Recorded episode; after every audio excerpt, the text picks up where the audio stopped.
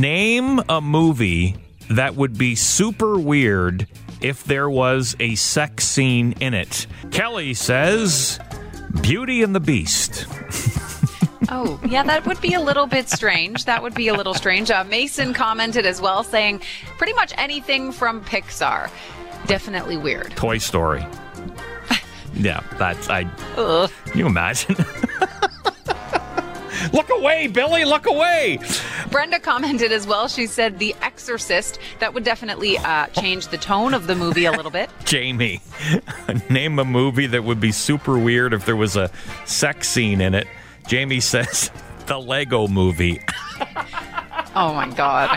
Again, not wrong. Um, Laura commented as well, and just to ruin my Christmas spirit, Rudolph the Red-Nosed Reindeer. Vixen, Vixen, what are you? Hey. Get off of Rudolph. I think Steve had the best one though. Oh, we really like so we good. really liked Steve's comment. He said Castaway.